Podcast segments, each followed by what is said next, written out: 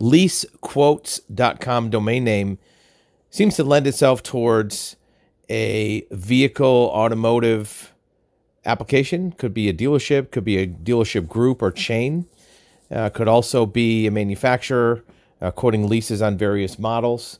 Uh, could be an auto broker that is participating in assisting clients with vehicle purchases or leases, maybe putting up uh, what the manufacturer's deals are.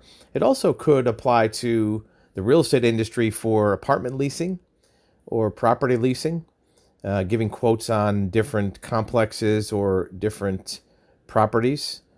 Uh, leasequotes.com could be uh, an easy RSS feed to um, different classified ads or classified listings um, to generate traffic uh, for the user or operator, either to lease property or vehicles directly or to offer associated products like insurance um, or repairs or other um, services that go along with real estate or vehicles. So that is one example of leasequotes.com. Looks like various versions of that in search engine traffic get eight to 10,000 searches per month. These are searches, not site traffic.